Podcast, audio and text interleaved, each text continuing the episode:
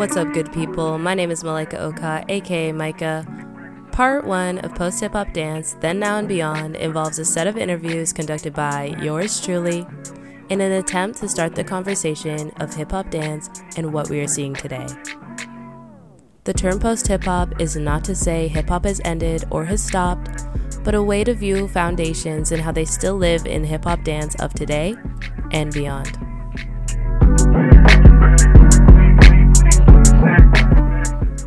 In this episode, I interview a young dancer from Vietnam and Columbia College alumni, Erlina.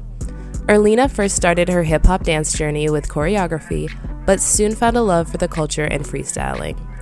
During her last semester at Columbia, she dove deep into taking as many hip hop dance classes as she could, studying with Brave Monk, Trey Turner, and T Bugs. And now, let's get into it.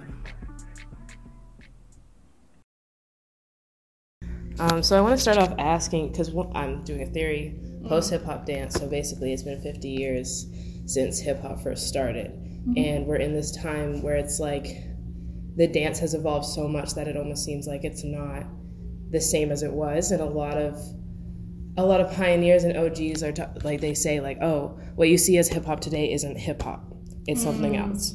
So I'm basically making this theory that it's like post hip hop but basically, I want to ask you, why are you taking so many hip hop classes? Wow, that's a good question. Because that's why I kind of Because I've because I found myself really love the culture mm-hmm. since I come here to America, where hip hop was born, and uh, I start off as choreography, but did not know like the name or the style uh, so that's why I want to learn a lot uh, hip hop style and also this class it's have another meaning It's connect me with people who also love hip hop and interested in hip hop culture.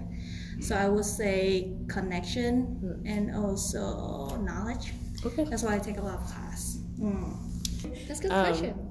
So then I'll start with my big my big three. So what do you think of when you think of hip hop dance? Like, what do you mm. think of? Mm. How do I de- describe it? Just like, what do you think when I say hip hop dance? Like, what do you mm. think of? What's the first thing that pops in to your head? Right now, I will say cipher and fun. Okay. And people. Okay. That's three. Yeah. No, I like that. Um, and was, I guess you kind of answered this, but like, what's your understanding of like hip hop dance form? Hip hop dance form. um, when I say like form, it remind me of like each style, mm-hmm. like popping, breaking. But I know there's more than that. But based on my knowledge so far, is the style when you talk about hip hop form. So it's like the different the different, the different street styles. Yeah, so like house style. popping, locking. Yeah. Like that's your mm-hmm. understanding of what hip hop is. Mm-hmm. Okay. Okay. Do you think media, like TV, radio, social media, do you think that has enhanced hip hop dance or caused conflict? Mm. So like basically, do you think yeah. it's good or bad for hip hop? Yeah. I will say. I will say at first it's good but then when it's come to profit and business i would say it causes conflict a lot be and then also cause like judge, judgment mm-hmm. uh, and then i think that's common in dance community but still yeah social media because uh, a lot of people like me uh, i'm studying marketing and i know people just try i mean they just try to make profit out of everything. So if you don't understand the culture and then you just try to make profit from the culture you use the people to make profit for yourself so then it's unhealthy and it causes conflict. So yeah it's a lot. Like i don't want to name it but bull yeah is one of it um yeah sponsor and all that so to me like when it's come to like business performance i respect all the performance creativity but when it's come to business side I kind of like against it because it's unhealthy for the dancer themselves, and also it's it's not the culture anymore. Hmm. Like they lose the culture. They just take the the dance right. without the culture, right? So even you don't learn, even you don't know about hip hop culture, you can do karate. Mm-hmm. But but if you compare it to other people who actually love the culture, they can express more mm-hmm. when they dance compared to who just like learn the move and then do it. So that's to me, social media and like marketing in general, they cause a lot of conflict. Mm. And then uh, deliver the message about hip hop culture in a wrong way. Mm. Mm. I'm sorry, this is really good. um, okay, I want to ask you more, but I also don't want to take up a lot of your time. So I'll just ask you this.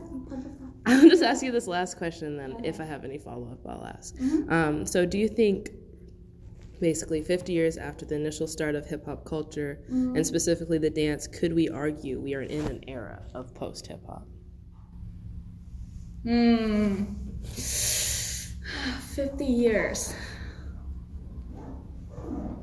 Um, I would say mm, not the post, but kind of like the middle more. Mm, okay. because the OG is still around because hip hop originally started here right in America. But like me live in Asia we've hip hop just come to us in Asia like the world recently and I feel it's more like a star we haven't started anything yet 50 years just like the beginning mm-hmm. so I don't think we add like post hip hop yet because I know a lot of dancers they still do like they still meet up with the OG. They still keep like those OG move and uh, trending it, like especially breaking. Mm-hmm. So yeah, I do breaking. So I feel like it's just like a star.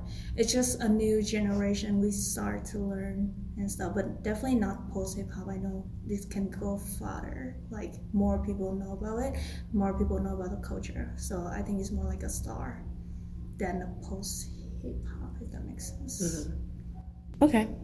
Um, I want to ask you something else too, because yeah. this choreography is mm-hmm. kind of what I think is this idea of post hip hop is like what Trey teaches.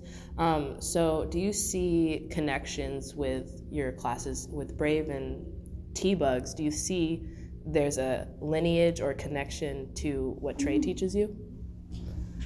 Yes. Um, so I have this issue of switching my mindset so I found myself have more freedom and I more happy when I'm in brave class mm. and Tiba class. Because we just try to learn the technique and then training also improve the texture and then everything right the skill um, but then I have a lot of freedom to express myself because nobody like anybody, right? Your style, you like I like breaking, especially breaking and popping. But then uh, in trade class we do use popping, but choreography, I don't know. It's more like living inside like a box. And then if you do one thing wrong, you you doubting yourself, and then you don't know if you know how to dance because everybody have to look exactly everybody right like i have to look like the one next to me so did you the technique but the mindset and then uh, the feeling is different mm. Thank y'all for listening, and I hope you enjoyed the conversations today. Make sure to follow the Instagram at Beyond HH Dance for more info on the podcast and to get connected with me, shout out to B5 for making this beat, and as always, stay groovin'.